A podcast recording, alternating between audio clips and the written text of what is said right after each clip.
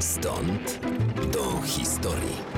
W Radiu Wrocław. Niezłomni z Osobowic. Tuż przed wybuchem II wojny światowej 22-letni wtedy Czesław Plichta został powołany do wojska. Służył niedaleko rodzinnego Piotrkowa Kujawskiego. We Włocławku Plichta nie posiadał szkolenia wojskowego, wcielono go więc do 14 Pułku Piechoty. We wrześniu został ewakuowany do Rumunii. Następnie przez Węgry, Jugosławię i Włochy dotarł do Francji, gdzie rozpoczął pracę na roli. Tak też w końcu zarobkował przed wojną. Jednak po ataku III Rzeszy na Francję w maju 40 Plichta wyjeżdża do Włoch, następnie Iraku. I to tam miało miejsce wydarzenie, które rzutować będzie na jego powojenną przyszłość. Wstąpił w szeregi drugiego Korpusu Polskich Sił Zbrojnych pod dowództwem generała Władysława Andersa. Przeszedł przeszkolenie i został kierowcą czołgu w stopniu kaprala. Walczył m.in. pod Monte Cassino.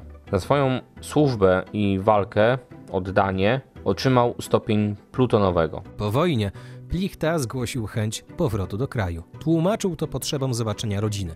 Osiadł we Włocławku, by szybko wraz z żoną wyjechać do Wrocławia. Tu rozpoczął pracę w państwowej fabryce wagonów. Nie wiemy dlaczego w kolejnym roku zamienił Pafawak na pracę w składnicy złomu, ale jak przekonuje dr Krzysztof Łagojda z wrocławskiego oddziału IPN, była to brzemienna w skutkach decyzja. 25 lipca 1949 roku Czesław Plichta został aresztowany przez Wojewódzki Urząd Bezpieczeństwa Publicznego we Wrocławiu jako podejrzany o sabotaż na kolei państwowych. Według aktu oskarżenia z czerwca 1949 roku na stacji towarowej Wrocław-Popowice z podstawionych do remontu parowozów wraz z innym podejrzanym Wymontował on części o wartości 1 miliona złotych, które następnie zostały sprzedane na złom. Plichta został skazany na karę śmierci. Wydaje się, że zarzuty nie zostały sfabrykowane, choć trudno to jednoznacznie określić. Bardzo surowy wymiar kary oraz rozpracowanie Plichty przez Urząd Bezpieczeństwa jako żołnierza polskich sił zbrojnych każe się jednak zastanowić, czy komunistyczny sąd nie wziął pod uwagę przeszłości skazanego jako czynnika